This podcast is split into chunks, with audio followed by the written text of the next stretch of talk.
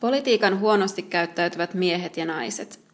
Kirjoittaneet Laura Mankki ja Tiina Sihto. Stereotypiat petetyistä vaimoista, seksikkäistä seireeneistä ja tämän kaiken keskellä inhimillisistä ja katuvista miehistä elävät yhä vahvoina. Kesän 2017 aikana useampi korkean profiilin poliitikko on mediassa kertonut uskottomuudesta puolisoaan kohtaan – Näiden kohujen jälkimainingeissa sanomalehti Keskisuomalainen julkaisi 10.8. artikkelin siitä, miten erot ja syrjähypyt eivät enää romuta poliitikon uraa. Artikkelin mukaan nykyisin hyvin hoidettu somekohu tuskin haittaa mainetta.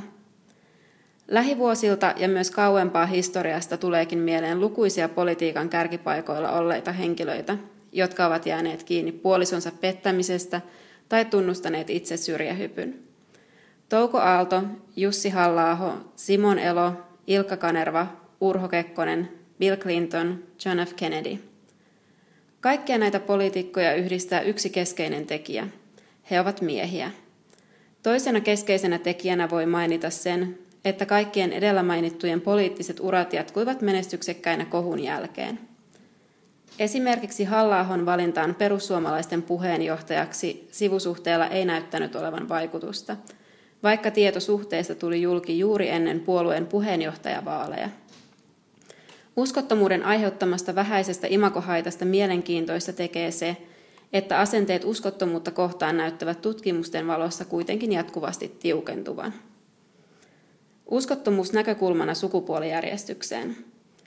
Miksi kirjoitamme tämän tekstin aiheesta, jonka voisi ajatella kuuluvan tiukasti yksityisen piiriin ja pelkästään niiden henkilöiden välille – joita asia suoraan koskee.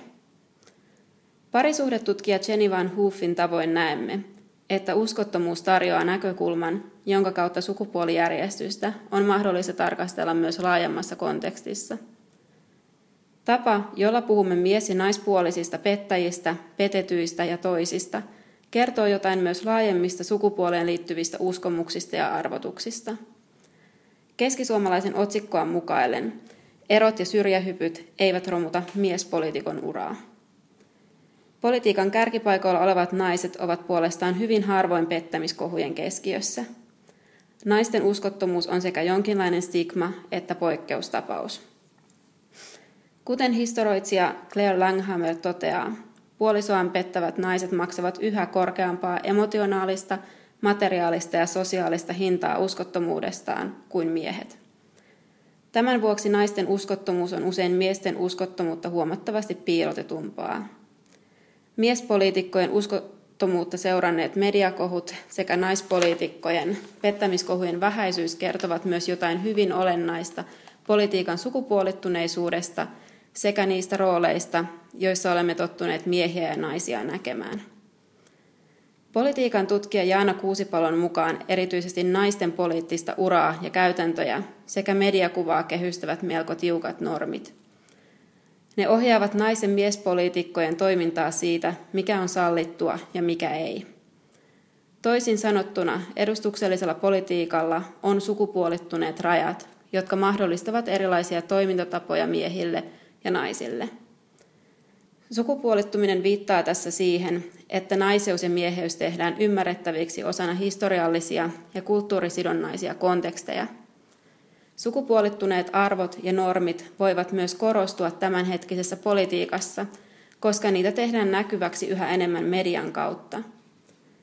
Maskuliinisuutta suomalaisessa edustuksellisessa politiikassa analysoineen tutkija Jiri Niemisen mukaan – naispoliitikoiden tulee pystyä omaksumaan erilaisia rooleja ja taktiikoita hyvästä jätkästä hyvään äitiin, kivutakseen politiikan huippupaikoille. Suomalaisen politiikan kentällä naiset toimivat yhä ennen kaikkea perhe-, sosiaali-, terveys- ja koulutuspolitiikan aloilla. Nämä politiikan sektorit ovat yhä niitä, jotka useimmiten hallituksissakin annetaan naisten hoidettaviksi – siinä missä painavat salkut, kuten pää, ulko- ja valtiovarainministeriös, ovat lähestulkoon aina miesten hallussa. Naiset siis saavat ja ottavat tilaa sekä vastuuta politiikassa, mutta politiikassa toimiminen tapahtuu sukupuolittuneiden normien ehdoilla. Naisten äidillis-sosiaaliseen rooliin politiikassa ei voi kuulua millään tavoin kyseenalainen tai ei-kunniallinen maine äitinä, puolisona ja naisena.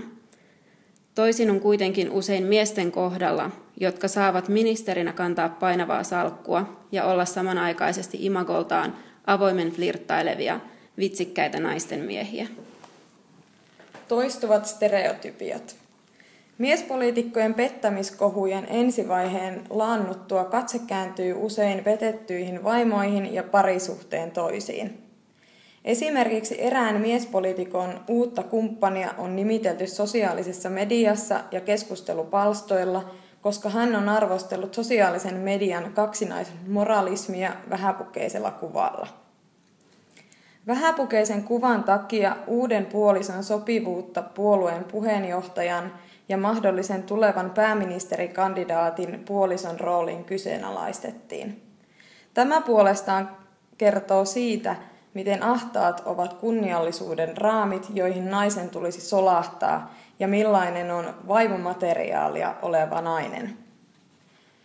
Bill Clintonin 20 vuoden takainen pettämiskohu puolestaan varjosti vielä vuonna 2016 hänen puolisonsa Hillary Clintonin vaalikampanjaa. Vaalien aikana myynnissä oli esimerkiksi teepaitoja, joihin oli printattu teksti Hillary sucks, but not like Monica. Monika Levinski nousi julkisen keskustelun aiheeksi taas pari vuotta sitten puhuttuaan häpeästä julkisesti. Levinskin luento pohjautui hänen omiin kokemuksiinsa siitä, millaista on olla kohun ja siitä seuranneen häpeämisen keskiössä. Hillary Clinton ja Monika Lewinsky ovat menestyneitä naisia, mutta merkille pantavaa on se, miten pettämiskohu yhä seuraa heitä ja heidän uriaan. Bill Clintonin poliittiseen uraan uskottomuus toi lopulta verrattain pienen varjon, ja hän onnistui välttämään stigman. Hän pysyi kansan suosiossa koko presidenttikautensa ajan ja nosti kannatustaan presidenttikautensa loppua kohden. Tuoreimmat miespoliitikkojen pettämyskohut ovat hyviä esimerkkejä siitä, mitä tutkijat Laura Saarenmaa ja Nieminen kutsuvat politiikan henkilöitymiseksi, viihteellistymiseksi ja intimisoitumiseksi. Performatiivisen feministisen politiikan eli sukupuolen näkyväksi tekemisen politiikalla voidaan pettämistä ja uskottomuutta lukea hieman toisin. Miespoliitikkoiden pettämiskohut ja siitä uutisoiminen sekä moraalipaniikki toistavat ja uudelleen rakentavat melko perinteistä kuvaa miespoliitikoista. Samalla ne myyvät hyvin uutisten klikkitaloudessa. Tämä tapahtuu tavalla, joka ei riko sukupuolikonventioita, rakenteita tai normeja millään tavalla. Viimeaikaiset miespoliitikkojen pettämiskohut voidaan nähdä eräänlaisena jatkumona suomalaiselle sukupuolittuneen politiikan kuvastolle, jossa pettämiskohu ei vie miespoliitikon uskottavuutta. Politiikan kentällä vaikuttavat sukupuolinormit heijastuvat myös yhteiskuntaan laajemmin. Vaikka parisuhde- ja seksuaalisuusnormit ovat jatkuvasti muutoksessa, on tämä muutos kuitenkin monelta osin hyvin hidasta – Parisuhdetta ja seksuaalisuutta koskevat sukupuolittuneet normit istuvat tiukassa. Stereotypiat petetyistä vaimoista, seksikkäistä seireeneistä ja tämän kaiken keskellä inhimillisistä ja katuvista miehistä elävät yhä vahvoina.